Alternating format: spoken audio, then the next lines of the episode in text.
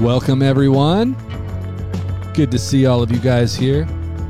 Now, it's become the saga of who controls the ones and twos. You know what I mean? Because it seems to like just be changing. It does change, but ladies and gentlemen, today we have thing one and thing, Thing two one on and the thing ones two. and twos. on the on the ones and twos. Now Janos was so good at this that he immediately, you know, he didn't want us to share this, but it's true. Giannis was so good at this that one of the most famous podcasts Yeah, in the world job. gave him a call and said, "We're going to fly you out to New he York." Left us. It's This American Life. I didn't want to say it, but that's who it He is. left us. Uh. so, like a dog returning to his vomit, Wait, so are the days of our Is that lives. me? I oh, oh, oh, oh, out- they're the vomit. Okay, I, Okay, I got thought it, I thought you were got setting it. up a metaphor in which we were the vomit because I assumed you were calling them dogs. No. but you No, were no, you're always one step ahead, even with your insults. It's true. Raj, Augustina, good to see you guys. We Robbie, had to, we had to go back to uh, Stan and Kevin. How are you guys feeling today? Good. Good, bro. Yeah, I'm good. I'm good because you didn't find certain things. I don't even know what that means. Bag oh, of peppers. Oh, yeah. We don't want to admit that we can't find the bag of Yeah. peppers right now. we it's here somewhere. We have the spicy from Obsessive Gardener, the bag of peppers. Uh, wait a second. What if Kevin actually knew and he hid them? This is the The plan was to. Guys check his refrigerator. I did check his. I actually went over there and checked it. Did you check the drawers on Kevin's workstation that he's standing at right now? I I have Actually, I like in to think of this as a fired station. So the goal here is to have Kevin perform Kevin's Hot Minute. I'm renaming it every time I say it. Okay, now but I like it. But it involves Kevin eating a spicy pepper and then explaining a theological concept in 60 seconds from when he stops chewing. Um, that was supposed to happen tonight, but The bag was here and it's gone. You want me to go to the store? no, but you would. no, because these were these were special obsessive gardener ones. They're here, Yeah, they're here somewhere. and they're, it's just I don't know what happened to him. It's just like oh, coincidentally, they just got raptured right before Kevin's tribulation. I like the idea that the rapture happened and the only thing that went was the It's the obsessive peppers. gardener's peppers. The raptured pep, the raptured pepper. That actually- Kevin's hour of tr- trial and tribulation. Plus, obsessive gardener is post millennial. So for his peppers to get raptured would be a good little joke God Yeah, could play on it'd be unusual. when the rapture does happen. Okay, I'm a little upset, but we're, okay. we're going to do that idea because it's a good idea. Kevin's Hot Minute is happening. Next week, we will either find those peppers or uh, we'll acquire others. we'll find them and we'll do it after, and we'll just record it and post it Oh, that's not a bad idea. because idea. they're they're here. They're here, and Kevin knows where they're at. Yeah, he does. He colluded with Drew Dowler. That's my that's my personal theory. I I wouldn't. put Okay, it first of all, do, Dowler would not help me. That's true. So Actually, let's be clear. that's my theory is full of holes already. I don't. I he would help you. No, they would help you because he knows that the second after you did it, the peer pressure would turn to him, so just to sabotage it from the beginning. Yeah, that's true. So you're saying he would help Kevin because it would ultimately be self-serving Yes. too. Yeah. Okay, Gospel contradictions. let's jump in. Tonight we're talking about are the gospels full of contradictions and are there so many variations between the different manuscripts of the New Testament that to make it like a completely untrustworthy document. And um, just to kind of recap, this is the fifth week of gospel stuff. So we've covered some manuscript stuff, especially last week, that will be kind of helpful for some of what we're going to talk about tonight. So go back and watch that if you haven't already. Um, but yeah, Kevin, why don't you pull up that first meme? This will get us. This will get us kicked off. By the way, Isaac and I have been noticing that the memes generated by like people hostile to Christianity are just bad memes. There's not a lot of good. Not a lot of good ones. They're not super funny, but still, no, not that one. I'm sorry. The intro meme is what I meant, Kev. My bad. Yeah. Yep, you're bad. Oh, look, you got a like, even for that. So this is um, kind of just making fun of the trustworthiness of the Bible in general. If you can't read it, it says it's a picture of an old tattered Bible, and it says the earliest known version of the New Testament is a copy from a copy originally written in Greek, at least 80 years after Jesus' presumed death. Hashtag seems legit. Now, the funniest thing, I mean, there's so many things about this meme that are frankly, what's the what's your adjective of choice for this meme? dumb. dumb is the word I was going to use too. it's just dumb. It's it's it says a bunch of stuff that is not only not a bad thing, but more as we saw last week, Yeah. more impressive than pretty much any other ancient. ma- Like the fact that it's written in Greek is neither good or bad. It's just that's That's just the language they wrote it in. And then when it says 80 years after, it's like 80 years is amazingly close Yeah, and- to the to the source. we definitely early there was a large chunk if not all of the new testament was written Yeah. before 80 years of the after the death of jesus Totally. And so so the main thing that I wanted to bring out of that are not those two things we just made fun of, but the fact that it has this comment, and this is a common kind of thing that's leveled against the Bible Yeah. accusation, is that it's a copy of a copy of a copy. And so how can you then trust it? Because the truth is like we we do not have the original copies of the Bible. yeah Don't they they don't exist anymore, almost certainly. i just thought of a little analogy to Yeah. how it's done. okay, give it to me. okay um someone will say man this guy's horrible at baseball he's this guy's in the pros and he's only batting 450 now d- you're not good at the sports ball No, I'm not good at sports ball. So- I do love it when athletes win at the games that they play. Yeah. So, because I actually remember being a little kid and someone telling me it was like Barry Bonds is batting three something. And I go, what does that mean? He's like, he only he gets on base three point two times out of, and I'm like, dude, that guy's trash type of thing in my little kid brain. Yeah. But in reality, if you know the game, you realize how good that is. Yeah. Now back to the point. He must get touchdown after touchdown. Yeah, just like bam, three pointer. Um, but the the the idea there would be like it's it's even better than eighty years. But let's just say that would be Yeah. like, no, if you know the game of history, that's actually pretty good. So it just shows you that you're completely divorced yeah. From the historical arguments. And that's a point we'll probably make multiple times tonight is that a lot of these things that are either memes or just kind of like little one or two sentence kind of hater comments from mm-hmm. skeptics that get shared around the internet, the vast majority of them are truly just if you actually check into what they're saying, they're either wrong in what they're saying or they're misrepresenting something. Mm-hmm. Or in this case, everything it said is true and none of it's a problem. because we'll be honest, if there's like a good one, Yeah. like oh man, this is good. This gets this is a really good attack. We'll throw it on there. Just a lot of these have been like, eh, Yeah. this is this. I love the formality of Robert Trout's arrival. Hello. Hello, Robert. Good to see you. Um, so yeah, so the we're going to start by talking about not contradictions. I'll, we'll get there, and we'll probably spend the majority of our time there. But just to comment first on something slightly different, which is textual variations. And so um, we talked last week about how there's all these different manuscripts, and this is also the reason why we don't have the original autographs, like the original whatever was written first. Um, the main reason for that is probably that was, they were copied so much and so aggressively that they're just getting handled and used over and over again. Um, and as Dan Wallace, really amazing Bible scholar, talks about, the fa- the fact is they were more focused on number of copies and getting them out than they were about like the care with which they're handling them. Um, so we have all of these different manuscripts. We talked about that last week. And one of the negative side effects of the sheer number of manuscripts is it creates a massive number of variations. And variations just mean we've got two manuscripts that are supposed to be the exact same section of the exact same book of the Bible, and there are differences between the two of them. And when you look just at the raw numbers of these without any other information, it's it can be it can freak you out as a Christian the first Yeah. time. Because there's we're talking about 400,000 plus manuscript variations. Four hundred thousand Or manuscript variations. Clearly, we can't know anything. no. How could you? There's more. This is what Bart Ehrman likes to say. Mm-hmm. Bible scholar who's a skeptic and critic of Christianity. He likes to say, and this is true, it's more than true, it's like an under exaggeration. There are more variations than there are words in the New Testament. So we were talking about just, I mean, there's there are so many differences. How can you possibly know what's really there? And so if that's all you hear, then like you could get totally thrown for a loop and you could be like, well, man, how can we even trust that what we have is anything close to the original if the manuscripts between the original and my translation have hundreds of thousands of, of errors? Now, I'll be really brief here and ju- because I want to spend more of our time on contradictions. But the short version is first of all, the again, just to make sure we understand this, the reason we have so many variations is because we have so many manuscripts.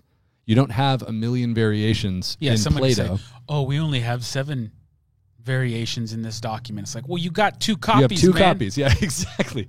Exactly. So part that's a big part of it. And and again, remember they're handwritten. They're being hand copied for 1500 years. I mean, we don't have a printing press until 1500 years into the process Yeah. of doing this. So, um And and here's the most comforting thing. This is kind of the main thing to remember if you're just going to remember one thing about those manuscript variations. The vast majority of them, and by vast majority I mean 99.8%. Literally, that's the number that scholars give.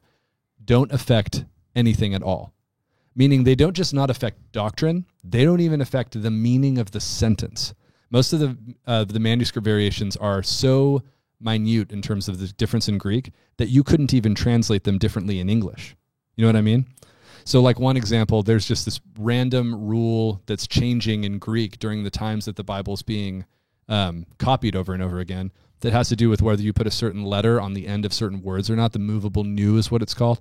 Just do you put the Greek letter N on the end of some words? And it was really, I think it was just there to like prevent there being two Yeah. vowels in a row or something. Because you wanted the from syllable to syllable to be more f- fluid in Yeah. the pronunciation of a word. So if there was going to be um, two syllables right next up against each other that wouldn't flow well, would okay, let's put this little thing in here that fixes it. Yeah, so that that's called the movable nu, and that's over half of the variations are just that.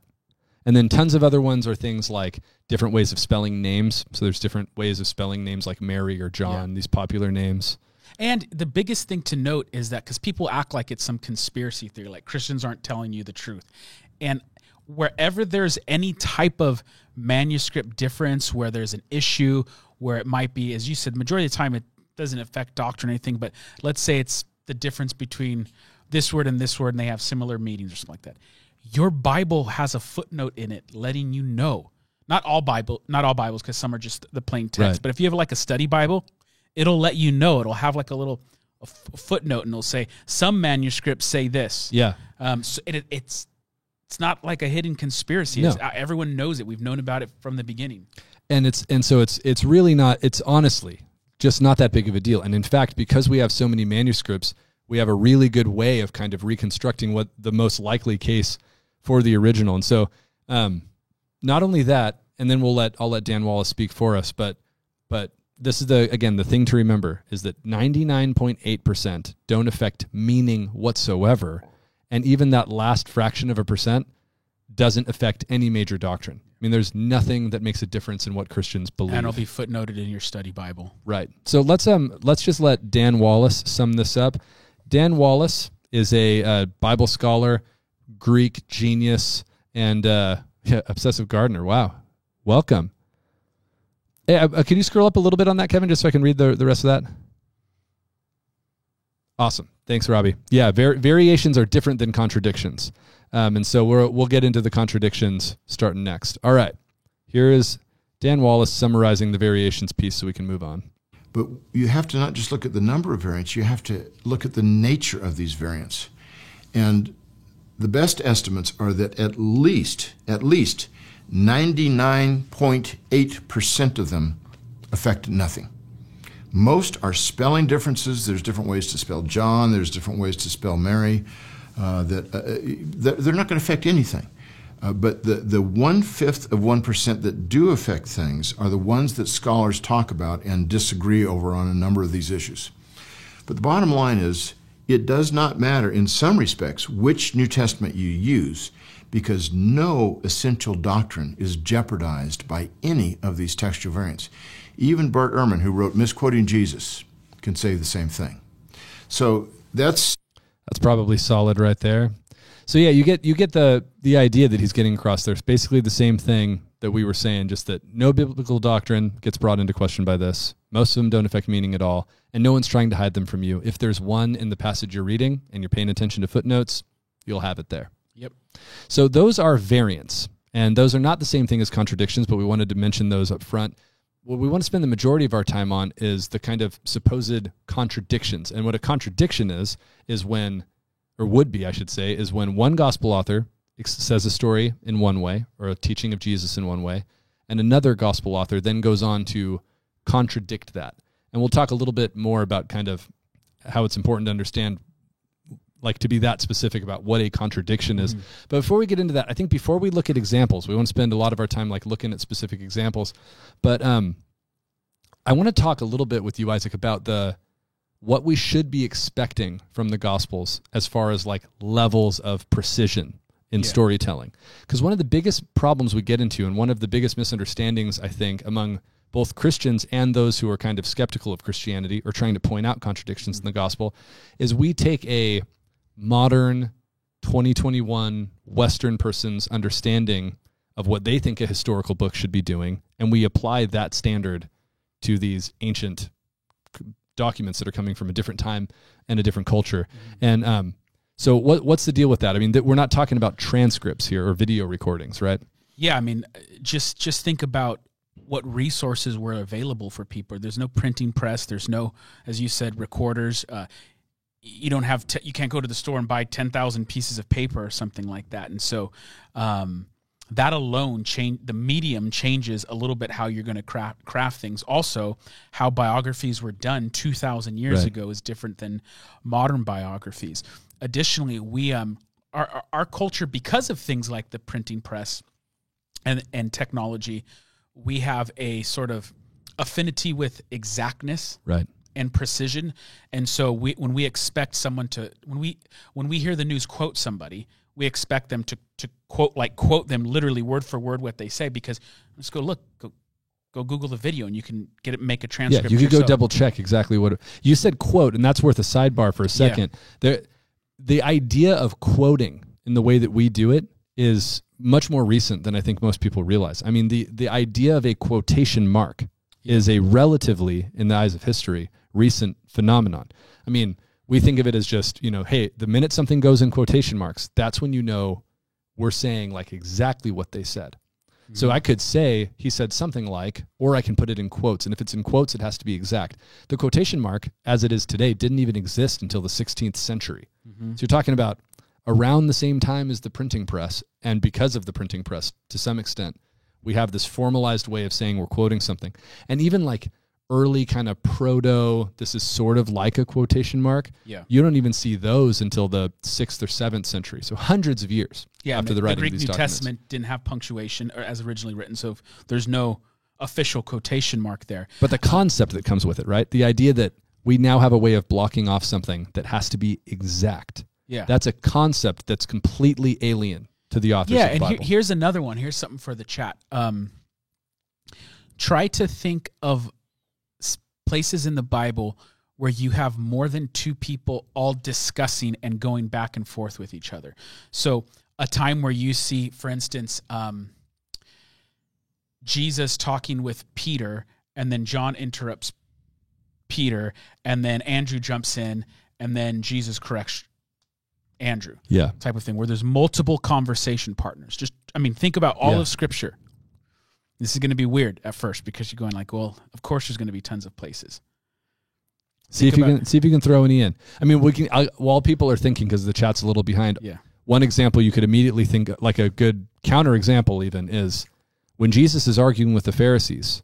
The Pharisees they all speak to Jesus with one voice every time. Yes. The scribes and the lawyers and the Pharisees Yeah. all show up to test Jesus and he's interacting with one so voice. one group becomes one conversational partner. And even say like in the book of Job where you have multiple friends, there's like then this guy stands up to speak and then Job responds, but you're not going to see for the most part, you're not going to see tons of type of conversations where there's multiple conversational partners all interacting and bouncing ideas off of you. Because the convention more was that there's just Yeah. boom, boom, and people, a group can get summed up into one person. This is why Peter is often, you know, uh, we'll say Peter is the spokesperson. Maybe he probably was, but he's also literarily functioning he as represents the disciples. yeah. And so just things like that are conventions that um, or, to, or or literary tools that are just completely foreign to us because we don't we don't think like that. Yeah, and, and that's helpful because we would immediately think of that in the modern world as somehow like dishonest or inaccurate. So you'd be like, well, who actually said it? I don't want a representative. Like, tell me who said which thing. Um, but again, you're imposing a modern expectation of precision that the authors were not trying to achieve. And so it's Yeah. kind of like grading them by a standard that they weren't ever Yeah, interested and it's in. not that there's examples. I mean, someone might find some examples in the chat of uh, examples that are breaking. yeah, that, Dina got one. Yeah. Um, and but when you look at the big picture, you're going to see this sort of function for the most part in this manner. Um, and it's just the way they did things. Yeah. uh, and people weren't concerned with with an exactness that we have. They were more concerned with communicating meaning, Right. um, and that's important to note because sometimes even exactness can be misleading. We'll talk about that. Yeah, absolutely. And so, so to summarize all that, it was a completely normal feature of historical writing, and and specifically, the Gospels are this kind of like Jewish version of a Greco-Roman style biography. And in the conventions of the day, it's completely normal and acceptable to summarize things, even to paraphrase things, to simplify long speeches, to get them down to the core meaning of what they are. Yeah, that's that's a great example. It's like so and so gives a sermon on in Acts, and the ser- the sermon is literally like ten verses. Yeah. you know that wasn't the only thing they said. Yeah, Paul, they, said- gather the whole Areopagus to talk to Paul. and they all listen and, and, and he they're summarizing and they're compressing those ideas and so um, the text may say and thus concluded all the words that he had to say well all the words that he had to say aren't listed but that's not lying it's not deceiving or Right. anything it's just the, how the literature is working and it would not have been considered to be dishonest or weird in any way. And you you really put your your finger on the main thing here. And this is and that's that meaning is the key. yeah So we are very in the modern world our main thing is precision. So if somebody writes an article and you find out later that someone was misquoted, that's like the the gotcha. You you misquoted them. Whereas in the ancient world and and in some ways I think they're right about this.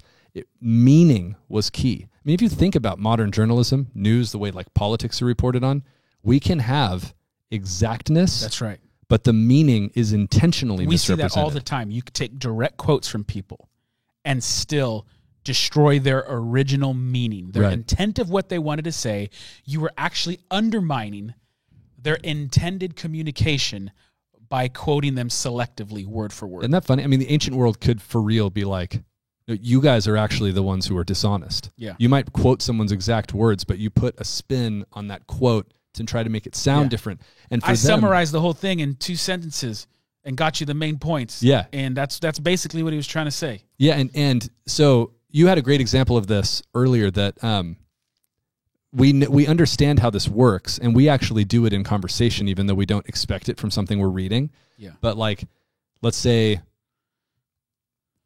I decide I'm going to take you and Kevin out to lunch. And I go, you guys have been really good friends to me. okay I'm taking you to lunch. I'm in. We're going to McDonald's because I'm I'm not going to I'm take you to a fancy lunch. You're out? Dang. Well, wait till you hear the next part. Then we're driving and I go, you know what? I love you guys so much. You can get whatever you want. It's on me. Get whatever you want. Then we arrive at McDonald's. Kevin looks at the menu and says, I want combinations one through 10, all of them. Now, is he allowed to do that? well technically you said he could get whatever he wants He can, you said I could have whatever I want. But what would I say to Kevin if he tried to order hundreds of dollars? I would say, You know what I meant.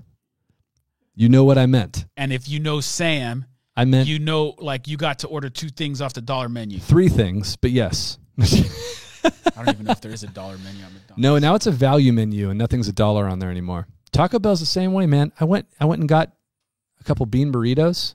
Mm-hmm. Bean burrito used to be like 70 cents.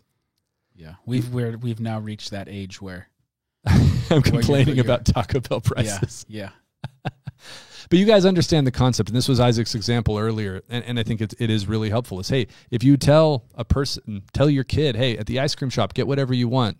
They they know what you mean, and what mm-hmm. you mean is actually more important in that sense than what you say. Yeah. And so, so if you're in an argument with your spouse or your friend, and you misspeak or you say something, and it can it could be taken the wrong way. Well, hold on a second, and you're gonna. Mm-hmm. The natural response is going to be, well, you know what I meant, or that's not what I meant, and you and you clarify. So when you come to the Gospels, you have to approach them knowing what they are, what they're trying to do, and how that type of literature would have functioned in that day. yeah, You don't insert our all of our modern techniques and ability to record and I mean, we have robots that'll make transcripts. There's, Google will listen to your voice and make a transcript of it. right. So, so some things that are pointed out as contradictions, and we'll see probably some examples of this as we go, are really just features of the literary form. So stories get compressed in a way that leaves a detail out that the other one leaves in and stuff like that. So we'll see some of this as we go. Obsessive Gardener says there ain't no dollar menu. Minimum wage is fifteen dollars an hour. Why would the prices go up? You're on the wrong show, Obsessive Gardener. Yeah. You know- Isaac get started. Well, I, I no, really quick. I I bit my tongue because what I what I wanted to say when I was like, we're now at that age where we're looking back and like, I remember in my day, man, Oh, you get a hamburger for forty nine cents, and then I resisted the urge, but since obsessive opened the door, I was going to say, you know what's really sad is all the the truly young bucks, they don't even have to wait till that like, okay, we're we're dads and it's been two decades That's since we were true. teenagers, and it's like, now you just be like, hey. Remember two years ago, man, when when uh, When I could you shop at When you McDonald's? could, when a when a loaf of bread was only two fifty, it's like yeah, that's no, that's that's true. That's brutal. That's shout a out different to- show. in the chat. Shout out your Robbie Lee. There's no Taco Bell in Canada. I don't know why that's surprising to me. Robbie, um, give me your best equivalent of Taco Bell. Everybody else, if you feel like it, go ahead and let us know. What's your order at Taco Bell? This is an important question. Nothing. You don't get you don't eat Taco Bell? No. We're seeking sponsors, man. Come on, you got to pretend a little bit. Crunchwrap, Crunchwrap Supreme is a good. That's a good order. breakfast Crunchwrap. That's not available at every Taco Bell, but I've heard it's great. I'm going to stop talking about Taco Bell. All right.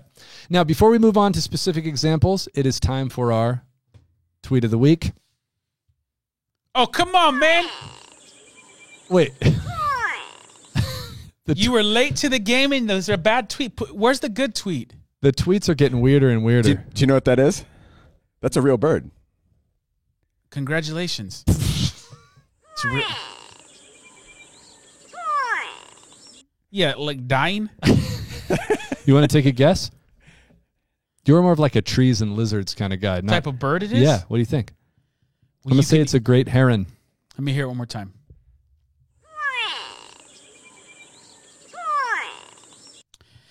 That I, I'm going to be very precise and correct. That And is correct. a that is a baby California condor. You're false. Oh, what is it? It's it's called a go away bird. That's It sounds like go away. It's a go away bird? I think it sounds like I think it's a California condor, and you misread, you misread it because there's no way that's in like a go away bird. yeah, no, no way. All right, I'm gonna California start showing pictures of these birds. tweet uh, of Tweet the of week. the week, and next week let's get that good. Tweet Let's get back. that good tweet going. This is from Derek Rishmani, uh, whose name I probably butchered, but who I am happy to commend to you who tweet. He's a great Twitter presence. Yes, He's a solid theologian um, and also quite funny. And this tweet displays both of those things. So we'll read it and then Isaac can unpack it for us. He says, FYI, for your information, ignoring ecclesiology is like skipping leg day. Let me explain leg day and you can explain ecclesiology. okay. So leg day for the person who likes to go to the gym is the day that you do your squats and deadlifts and lunges and all of the kinds of lifts that A nobody likes to do, but B are incredibly important The for you. most important. So it's like you have to do it, but it doesn't make you look buff. It's not Yeah. fun, and so people are prone to skip leg day. Yeah. It's like a it's a it's a They'll have giant biceps, and little and tiny like legs, bird like legs like that little bird that legs was like the go away bird. the go away bird, man. it's a dumb sound, man. It is. So when he says ignoring ecclesiology is like skipping leg day, what's he getting at? Okay. So yeah, no one wants to do leg day, but it's what's best best for it's like you have to do it. So ecclesiology, um, especially if we're being fair um, to our tradition in kind of Protestant theology, it's often neglected. Yeah. We're Protestant theology, man. You give us Christology, man. It's, we're going to be all yeah, or the. Bible. Um, yeah, and in certain circles like eschatology, it's all about the end times and stuff like that. Um, but ecclesiology is the theology of the church. Um, and it doesn't it's not spicy. It doesn't come across like oh we're getting into the person and work of jesus or the end times. However uh, who who and what the church is is of utmost important it's it's who we are as the people of god. What is our mission? What has god called us out of and into? Where are we going? Um, and so the tweet is basically getting at it's like, yo, I know it's not as spicy and interesting as the book of Revelation, but you better you better have your ecclesiology down. Yeah, you, better be ignore this to your peril. Do not ignore leg day. Do not ignore ecclesiology. And to the You can ignore that tweet. Yeah, I'm about to tell that tweet that sound to go away. Yeah, the and, and specifically to what we're talking about tonight, you have to know, and this is the, why ecclesiology is so important. You have to know you don't study scripture in isolation. Yeah. We're an individualistic society already. We're an incredibly literate society, so we're used to all having our own Bibles and being able to read our own Bibles.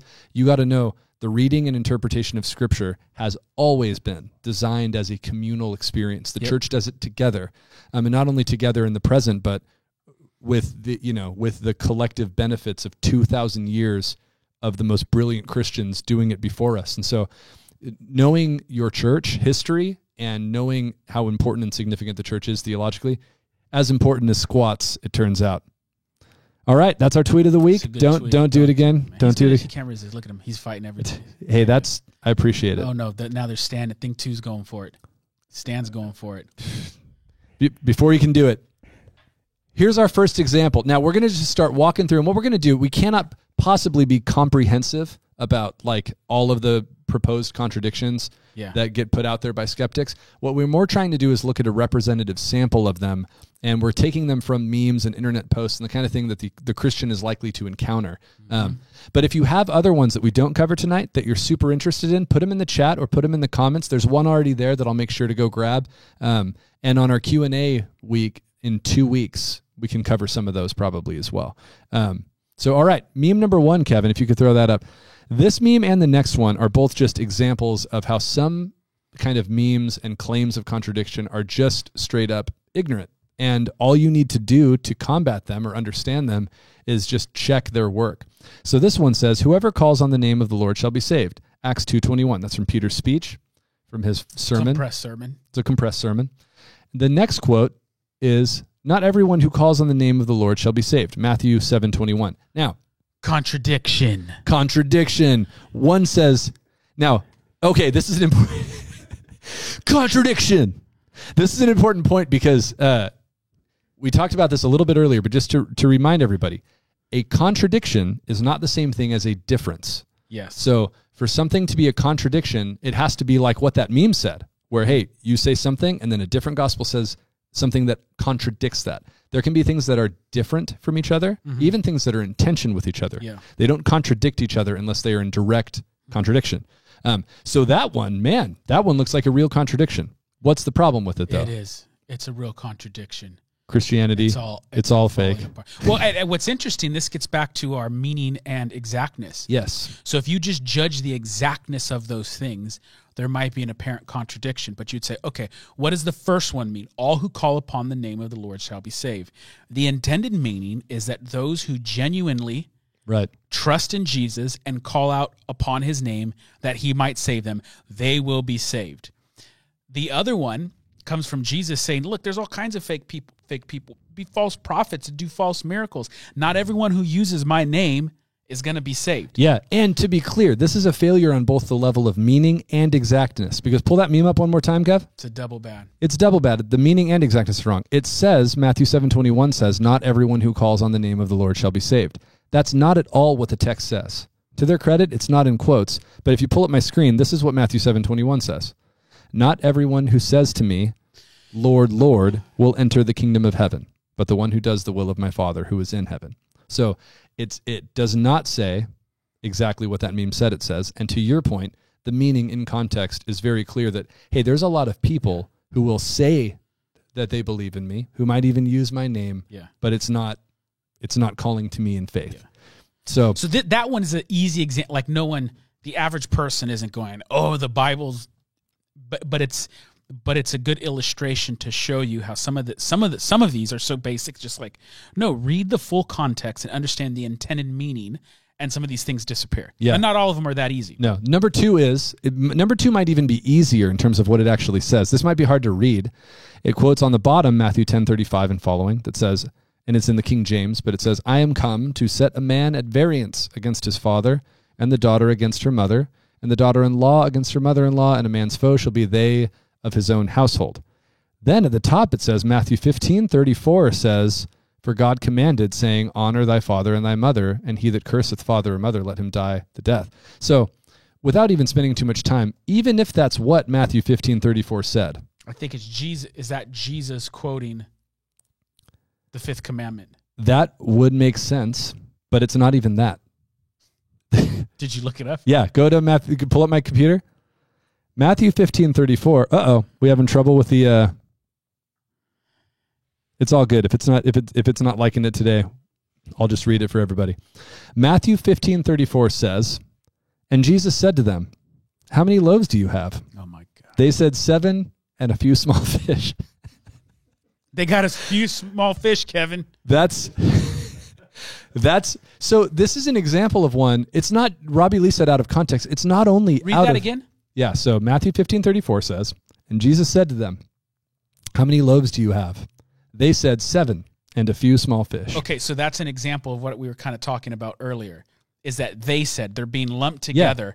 It's not like the group said said, and I, I don't I don't know the, the full context Yeah. or anything, but that's just one of the kind of again things that the Yeah, it's a great example. And you you get used to reading the Bible and you don't notice, but you're like you don't picture Yeah. twelve disciples in unison saying seven Yeah. and a few small fish. Like so they they didn't even get the they missed they didn't get the quote right. So, and the reason I included that example is not just to make fun of it. It's truly just to say, when you see something like that, you really need to start by being like, does it even, is like check Just the check verses. to see Go read the true, verses that they first off. reference.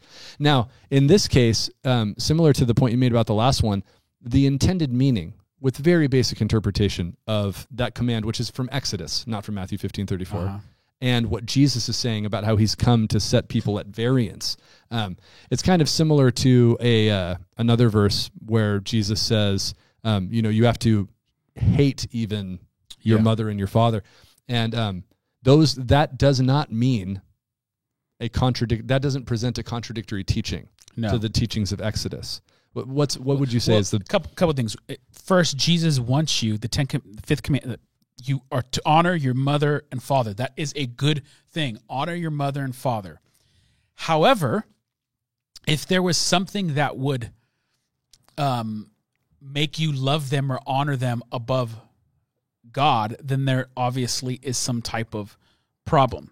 Um, additionally, there's also in the Bible kind of exaggerated rhetorical language where, as you said, you must hate your mother and father to come after me. What it's trying to do is say the love at which you love God should be to such an intense degree that by comparison, it looks as if you hate your mother and father. But it doesn't want you to hate your mother and father. Um, but there may be an instance where you'd have to divide from family members if they are somehow challenging you in your relationship with God because there's there's a hierarchy there's a hierarchy of commands and you are to Right. honor mom and dad, but you are chiefly to honor God. yeah? So and by the two- way, the Book of Exodus would also express similar ideas. yeah, meaning it's not a contradiction even within Exodus where that command is initially given. So it's not just like Jesus is coming out and contradicting Exodus like that. Both of those ideas are present in Exodus. Yeah, so there's two ways with multi, like two ways out of this. One, it's ex- exaggerated rhetorical language. to say you're supposed to love to such a degree that it looks as hatred compared to that. And it could be just telling you straight up, no, if if there are things that get in the way, you need to to honor God first and foremost. yeah, great, great example. Now, next we we don't have a meme for this one, but it's a common one that comes out, and there's a bunch of examples, so we can just kind of talk about them without looking at them. But it has to do with disagreement about like specific details of a situation, and usually a lot of the time they're numbers of things. Yeah. So um, the number of loaves and fishes, for example, in that story, um, things like are there is there one angel at the tomb or are there two angels at the tomb when the women come and Yeah. find the tomb empty?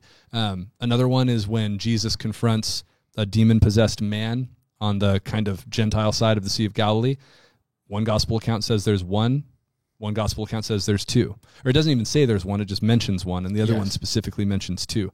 And so there's a lot of this kind of stuff, and and the short answer to this is kind of comes in that word compression. And Yeah. so I've talked about this before already, but the idea is that these authors are getting the meaning of the story across, and they're using different amounts of specific detail depending on their specific aim.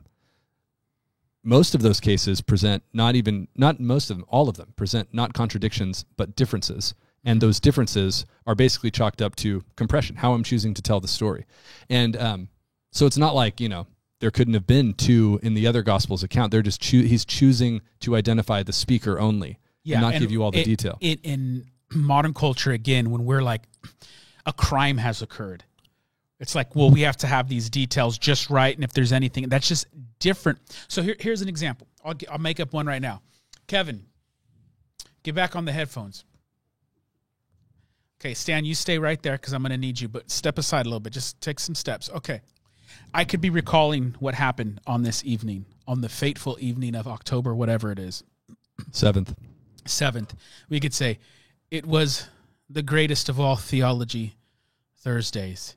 Kevin was on the ones and twos as usual. Now go to Kevin. Stan, I told you to ste take us just a little bit step aside. Okay, You're always trying to get in the camera. You ruined my illustration. Kevin's on the ones and twos. Okay, Yes. he's on he's he's on the control. See, everyone, look, he's got the headphones with the little cord. Um, if he presses the button, the camera will switch to us. Now, it's also true that we said at the beginning of the show that we have two people on the ones and twos. Yeah. Now, technically, Stan isn't controlling anything, No. but he's present. You may tell this same story about, yeah, it was great. Uh, now go back there. Stan, you can't, you can't- man, come on. Now go back to the shot. When Sam tells the story, he may say, Kevin and Sam, no, don't. You guys, They don't. got those, man. They don't see where you're going with this at all. I want you to just for your encouragement. I know what you're it's trying. It's clear as day, man. The The point, is, I could tell the you story. You could tell the story, and Stan is right there in the background with him. And in your version of the story, you focus on the fact that both Kevin and Stan were working technology that Yeah. evening, and there's and even a both ver- would be true. There's even a version of it where Stan tomorrow is talking. So you said, yeah, Kevin did a great job on the ones and twos. Tomorrow, Stan's talking to somebody who goes, oh, yeah, I pressed the button to make that bird noise. And someone goes, wait, what the heck? Isaac said Kevin did it. Now, that's not a big deal, but they go, that's a contradiction. It's not a contradiction. Yes. And then if you were to get my third account of that story, and I said, yeah, it was a great night. We had Kevin and Stan, and in spite of that, everything was great Yeah, people would know, oh, okay, that's the Yeah. this is a Bible term, but that's the harmonization of the yes, stories. exactly. And that that actually, despite these two guys, It's a great example. um, that that's a lot of what happens is uh, in one gospel account you get the, the conversation focusing on one demon possessed person that doesn't negate the fact that there might have been his homeboy who lived out in the tombs with him on the side Yeah. he wasn't an active participant in the conversation every so often he might have interjected here and there but he wasn't the dominant conversation partner so that one gospel just reports the one and doesn't report the second that is not misleading or twisting the truth or a contradiction, but often with our kind of modern assumptions and what we're expecting them to do, it can appear like that. But in Yeah. reality, it's just not the case. no, the next one is really similar, and it's a actually throw up meme four, Kev. This is another um, example of a, a slightly more complex version of the same thing. This text is small, so I'll read it to you. But it says Bible contradictions number two. We sk- we would only use this one from them because this is the only one that was it frankly was worth worth talking bad. about. Yeah. Um, and the question is, what did the women do after visiting Jesus' tomb? This is actually a very good one, especially if you're not familiar with how the literature is supposed Yeah. to work. And so it says, it quotes Matthew 28, which says, The women hurried away from the tomb, afraid yet filled with joy, and ran to tell his disciples. So answer one is they run and tell the disciples. Answer two, given by Mark in Mark chapter 16, is trembling and bewildered, the women went out and fled from the tomb. They said nothing to anyone because they were afraid. So you go, wait, Yes. hold on. one good. says they're so scared that they didn't tell anybody. The other one says they were scared, but they were excited and they went and told the disciples. Yes. Which one's true? This is another example of what we call compression. Where and Mark is Mark is known for compressing things because he's a he's a kind of abbreviated gospel. He mm-hmm. does everything a little quicker. And I'll give I'll give another kind of an analogous. I got a good one. Yeah. Oh, give it. Can do I it. do it? Absolutely. Is it, does So- it involve them having to Yeah, play act it- anything? It does. It involves both of them again. you get another are- try. No, you it's just it's gonna. They're on the outside right now. Tomorrow morning, because they couldn't keep keep it together and get their act together on Theology Thursday, I tell you both, Kevin and Stan will be fired by the end of the week. now it's definitely true. Yeah, now it's definitely going to happen. Um, and that so and then you are so sad Mm. that you don't tell anybody because it's going to break your heart. I didn't tell anybody because I was so upset. He was so upset. Couldn't even talk about it. And that's one account of it. But then there's another account that uh, from a different perspective, from someone at your house, let's let's say your wife, um, and she says, st- uh, "Sam kept quiet his secret all day, and the first thing he couldn't wait to tell me when he walked through the door was the firing of his friends." Right. both can be true. One is one is giving you an extra detail that doesn't contradict the other, and one focuses on the fact that you couldn't tell anybody. The Yeah. other one says up until a point. Yeah, and that's a good example too because it might be that one telling of the story is meant to emphasize how sad I was, and the other one is meant to emphasize how much I confide in my wife and trust my wife. Yes. And so both of them would emphasize those points differently for different purposes. I mean, you could think we do this, we do this What kind of thing. example? My example would be it was just a hypothetical I thought of that. Say I go out to dinner with my wife. Mm-hmm. This is not. This is sadly not a true story. Go out to dinner with my wife. Because the other one is Yeah, uh, the one I just used was is based on It's- a future true. The event. only the, oh, there's something false about it though, which is the part where I'm super sad. yeah, that's true.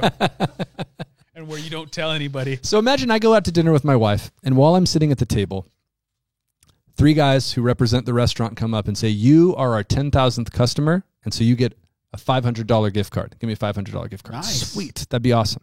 So the next day, I'm walking past you in the hallway at work, and I just go, "Dude, last night I got a, a dude gave me a five hundred dollar gift card at the restaurant." You're like, "Sweet." In that version of the story, one guy came up and Yes. gave me a five hundred dollar gift card. Later on, I'm at lunch with Kevin. I'm buying him a conciliatory lunch because he got fired Yeah. using part of my gift card. Thank you. And I go, dude, you know how I got this gift card? I was here with my wife. Three guys come up to the table. Yeah. Now, at that point, someone who heard both stories go, hold on a second. Wait a second. You Was it, you only said one person gave you a gift card when you were talking to Isaac. Yeah. The point is that we we are so familiar with this level of kind of compression, selection of details to emphasize different aspects of a story. Yeah. And um, the reason why we're belaboring this is because I would personally say that the vast majority of scary looking supposed contradictions can be chalked up to this. Yeah. Even ones much harder to reconcile than the ones we're looking at. It's it's a matter of the gospel authors are taking true stories, true teachings of Jesus, and they are selecting parts to emphasize. They they have different points of emphasis on purpose. Yeah. That's why they're different gospels. And not only is that not like bad, it wouldn't have even been considered weird in this form of storytelling. No one thought it was contradictory. The early church is reading all of these gospels and they're not freaked out by this stuff. Um, it's this is the way that the literature was done. It's it's because part of it is we believe the Bible to be the word of God, so we think like, well, if it's the word of God, it's gonna have like with precision detail all of it. But it's it's like they're leaving out tons of stuff. yeah, tons of stuff.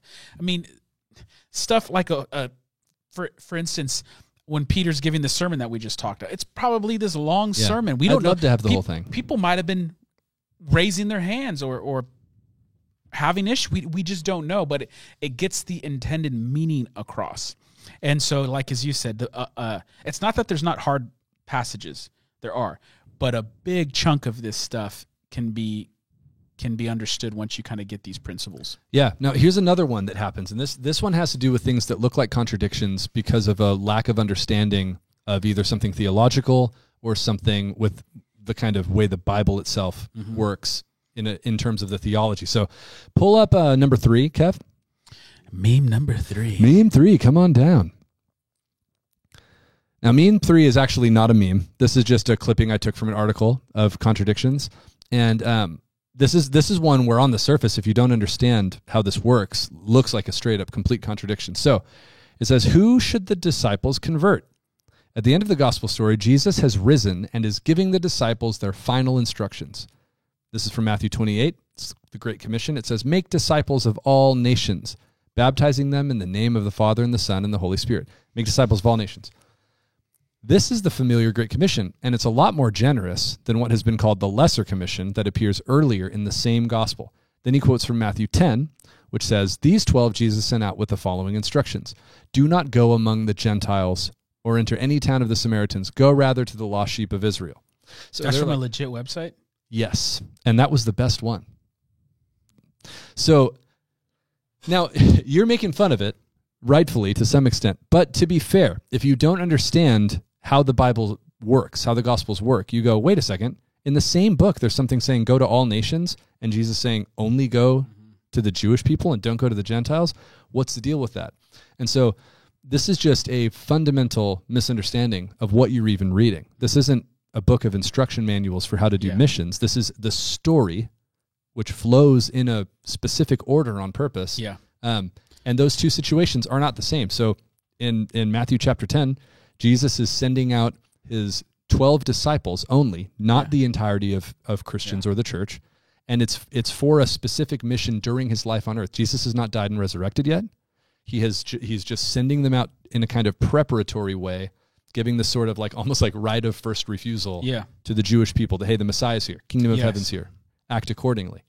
In the Great Commission, the situation has changed completely. Jesus has died and resurrected. He's about to ascend, and he's telling the entire church. We're a very um, kind of legal based document culture. I mean, the founding of our our nation. You think about the Constitution and like founding documents to us as a people. There's like rules and rights, um, and it's like no, look it up. Look what it says. That's what it says, and this Right. is so that that's how we are kind of fundamentally shaped. Um, we don't. Ha- it's not a narrative. That's that's that's the founding kind of document. So um, we approach things often like that rather than understanding as a story. So, for example, um, the hobbits should never, ever, ever leave the Shire. But Right. if they have to go to destroy the One Ring, They better. And you better go form that fellowship and get that up.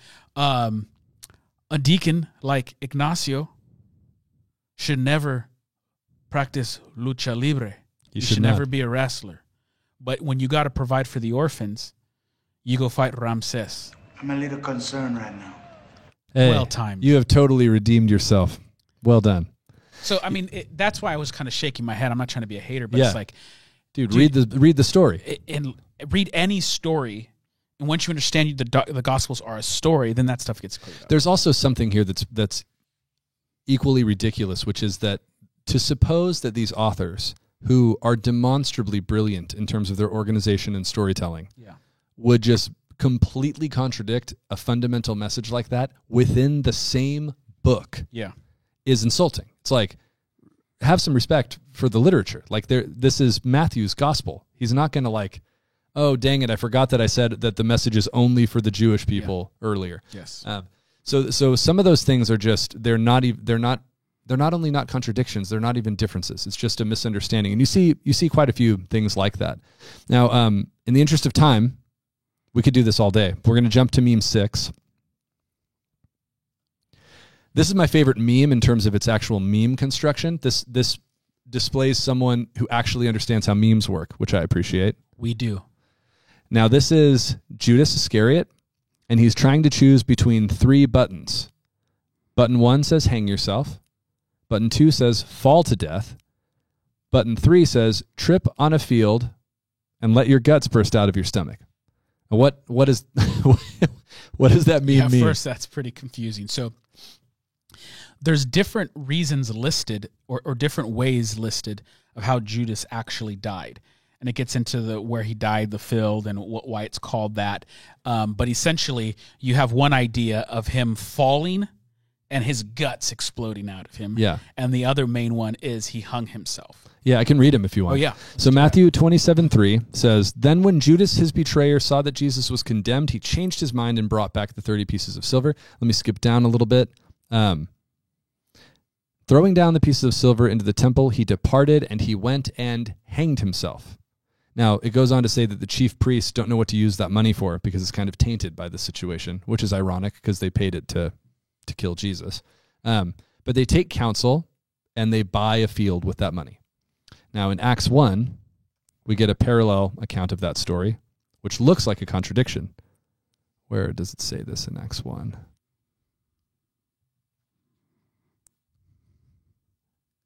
Bailing you guys. I thought it was early. Oh, here we, here we go. Now, this man, just talking about Judas, acquired a field with the reward of his wickedness. And falling headlong, he burst open in the middle, and all his bowels gushed out. So it's pretty gross. So that's what the, what that's getting at is like th- those sound like completely different death stories. Mm-hmm. Now, what's what's the way of kind of reconciling this? I don't know. I guess it's all fake. Stan, what's do you know? All the buttons happen. That's All buttons is a good answer. dude. That actually is is a legit way. So one one of the ways you resolve it um is and it makes more sense once you go over to, go over to like Israel and you kind of see the land and stuff like that is that uh, uh, there's a possibility Judas hung himself um and he's left up there to die. He doesn't have assistance. He's doing this by by himself um and after after he commits suicide, a branch breaks, the rope becomes undone. Anything could happen. He most likely was on the edge of a of a cliff and threw himself over as he hung himself, and then he has a greater fall, and there's some type of disembowelment of some sort. Yeah. Yeah, and I mean that's that's honestly this is kind of presented as one of the biggest gotchas a lot of the time. It Yeah. seems to me, and um, I, I kind of don't get it because they do read a little bit differently, but they're but both of them have this purchasing of the field with blood money. Um, both of them have Judas dying, and frankly, in my opinion, the idea what you just sketched that Judas hangs himself and then somehow his body falls and bursts open is actually a lot more plausible than like the reading that would say, well, Acts says he's just walking in the field and falls and explodes when he when Yeah, he lands. no, like exactly right. that's a stranger reading It, than the it would sound super bizarre. Yeah, he tripped and the fall was so bad he exploded type type of thing. So and that that's like that is, that is one of the harder ones. And again, just to show you to to Stan's point, sometimes it's actually no. Take all of them as true, and then this composite picture begins to to emerge. Yeah, it's a composite picture that makes sense. And again, when you're thinking about the way that these stories are told in terms of kind of getting the point across and potentially compressing and arranging things in a literary way, I, I don't think you have to read that Matthew account as, you know, the sequences that, okay, well, the sentences are ordered this way. So that means that Judas went out and hung himself, and then the high, the priest used the money to buy the field, et cetera, et cetera. Like that that sequence isn't required by the way the story is told. And so it's entirely possible that the field was purchased before that, and that that's where Judas hung himself, um, which would also, on a human level, completely make sense yeah. Be- that that would be where he would go to do that. Um, now we have other examples, uh, but we're out of time, Man. believe it or not. And uh, maybe we'll do a couple more at um, yeah. Joseph throws in as well. Um, all buttons. I like all buttons as the I was meme impressed, Answer. Stan. Yeah, Do I get my job back for that, or is that is kind of too late? Either way, it's, it's fine. Either I'm way, glad it's both of you are laughing, enjoying yourselves. No, it's good. glad you guys are having a good time. having a good old time, aren't you? Too. Did you do the bird thing again while I was talking? He did. Now here's the thing. So we will um, with our Q and A episode in two weeks. We'll take if if you guys submit some other ones that you're interested in having us kind of walk through Yeah, the that'd be great. solutions. We'd love to get them, and um, if we have time, we can maybe do some of the other ones that we were planning on Yeah, talking about that'd be great. tonight. But because they uh, they there are i- in one sense not if you're looking for them you're going to see that stuff in a lot of places. You should expect that to be the Right. case. You have four different accounts of the life of jesus. Yeah, and if they're being written in this manner you should expect to see that. Absolutely. and so uh, let us know some of the ones you guys have noticed reading the bible. Yeah, and- confusing bothering. the biggest takeaway here is that the more you understand the Bible and how it works, the less likely you are to get thrown off by this kind of thing when you see it. Um, and so, understanding just the simple facts, like Isaac just said, there's four gospel authors who are telling the same story, but with very intentional, different areas of emphasis, different focuses, and um, and yeah. So the more you understand that, the more kind of comfortable you are, and you don't feel freaked out the minute you see something that that that looks kind of off or something. Yep. Just dig into them. Um, there is not a contradiction that I've ever come across in all my time studying scripture that has ever made me go like, well, none of this is true. I got to throw my hands up and give it up. So Yeah.